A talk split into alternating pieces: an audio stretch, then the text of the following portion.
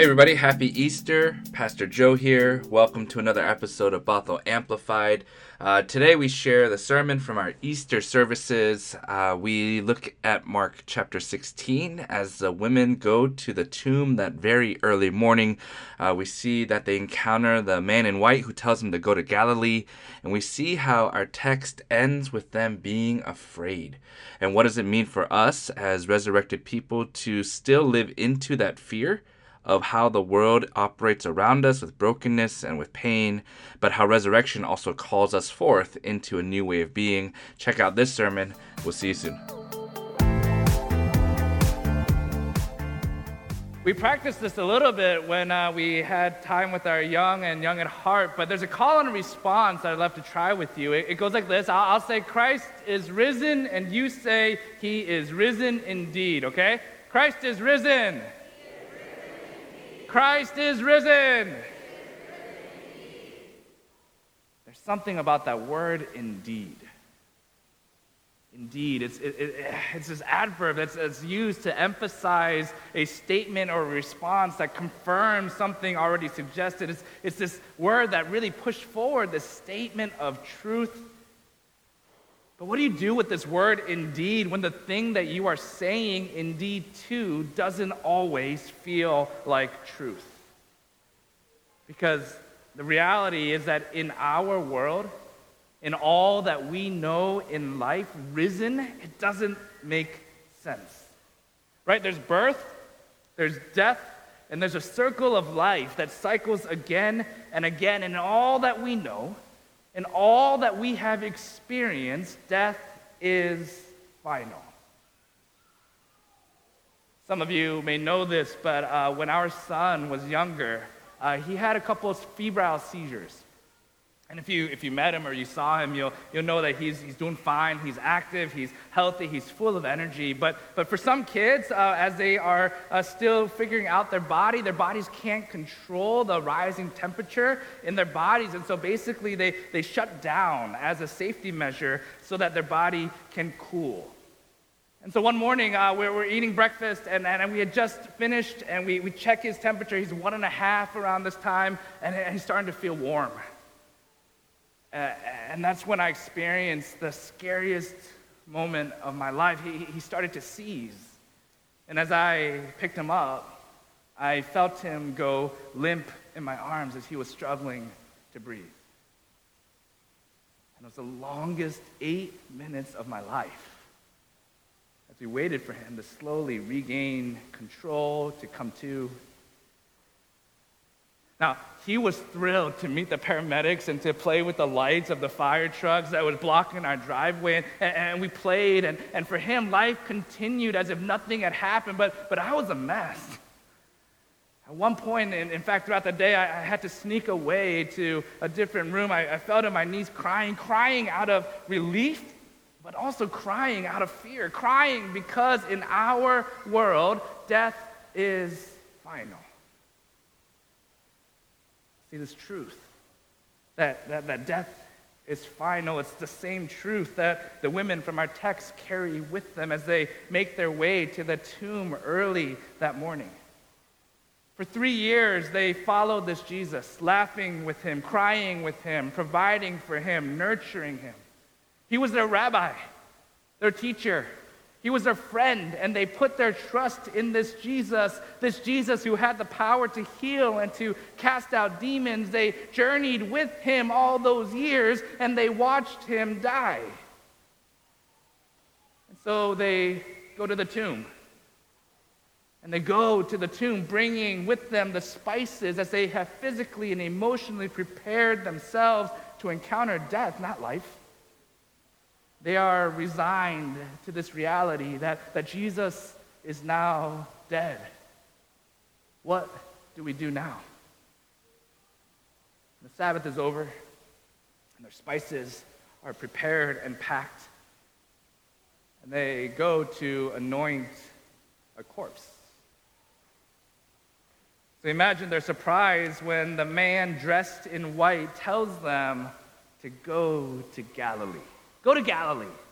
Go to that place where you first met Jesus, where his ministry began. Go to where you witnessed him teaching and healing, feeding and inspiring. Go to where you nurtured him and cared for him, where you became his friend and he yours. But if we go deeper in the text, when we look at the first 10 chapters of Mark, when we actually look at what happened in Galilee, the, the commandment wasn't just to remember times of good that had passed Theologian Lance Pape says that the Galilean ministry in the early chapters is a place of profound misunderstanding. That even his closest followers cannot seem to figure out who this Jesus is or what he is up to. And so when, when this man in white tells the women to go to Galilee, what they're really saying is to go where you were once clueless about his identity where you didn't understand the significance of his ministry. Go to where you had more questions than answers, where you had doubts and confusion. Go there and go with your fears. But go remembering that the one you seek, this Jesus of Nazareth, is already on his way. I love how our text ends with verse 8. So they went out fled from the tomb, for terror and amazement had seized them, and they said nothing to anyone, for they were afraid.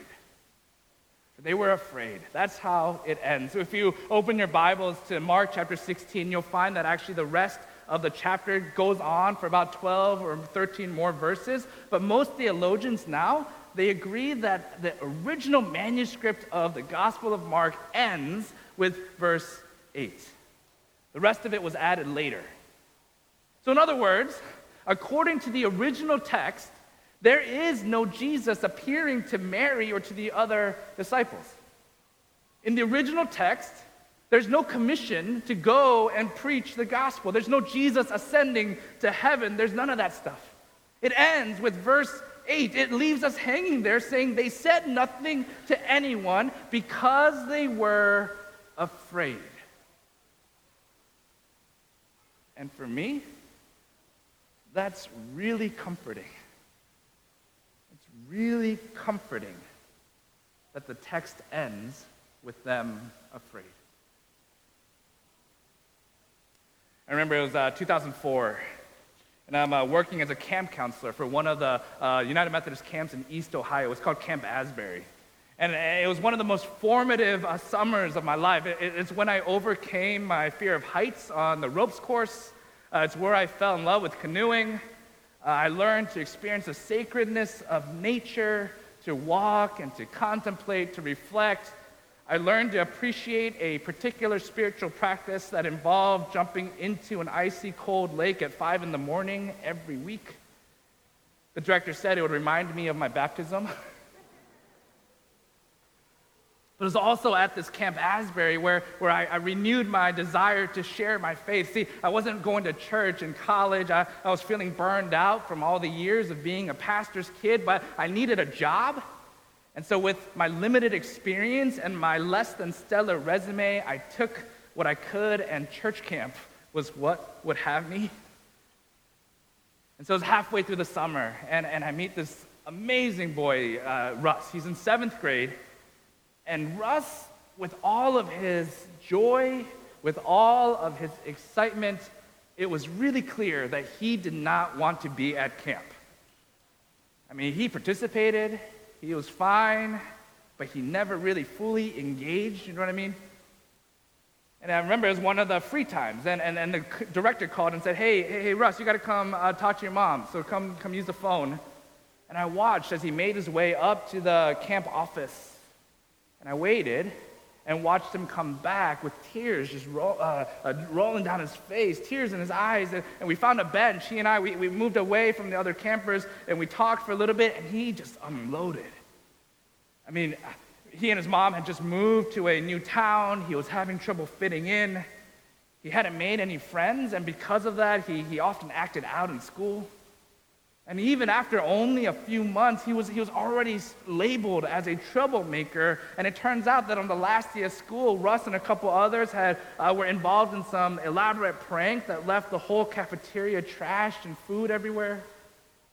And when he was at camp, the principal met with his mom. And while there were other kids involved, it was uh, decided that Russ was the ringleader and he would start the school year suspended. It just all came out. So unfair. Why me? This sucks. I hate my town. I hate my school. All of this just flew out of his mouth as I stood there listening, and, and I couldn't do nothing. And so I said, Hey, Russ, what if we prayed together? And he looked at me and goes, Do you think I want to pray right now? So let's try. Let's try. Dear God, life sucks for Russ right now. His friends are jerks. Life just isn't fair. He hates all that's happening around him. I open my eyes and I, I see him staring back at me, and he whispers, You can't say sucks to God.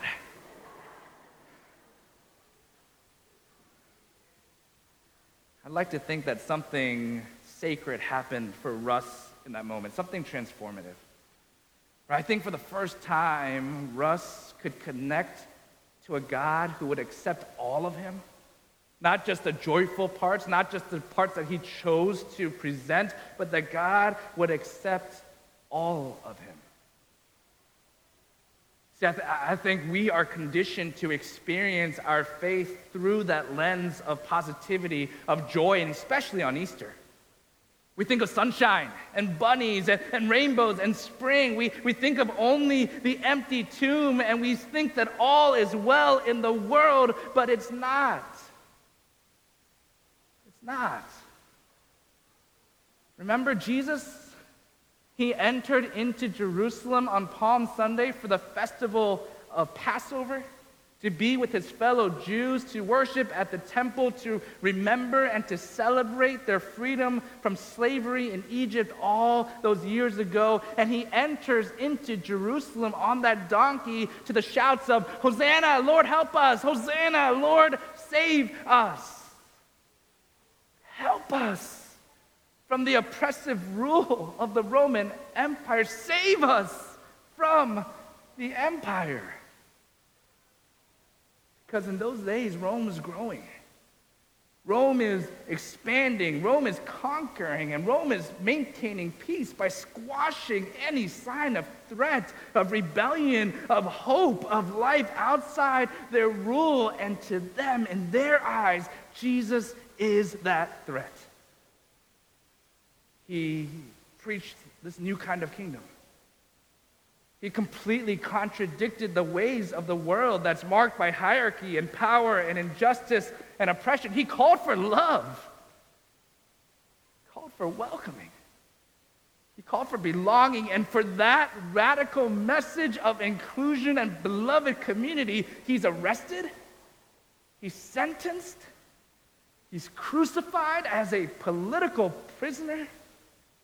He's crucified in the sign of Roman dominance, a, a, public display of cruelty and power. He's crucified in a manner reserved solely for the most extreme political crimes treason, rebellion. He's crucified as an enemy of the state. And it's in this reality, right? It's in this context where it's no wonder that Mary and Mary and Salome, they were afraid. It's okay for them to be afraid because the world wasn't as it was supposed to be. It's okay for us to be afraid because the world is not as it's supposed to be.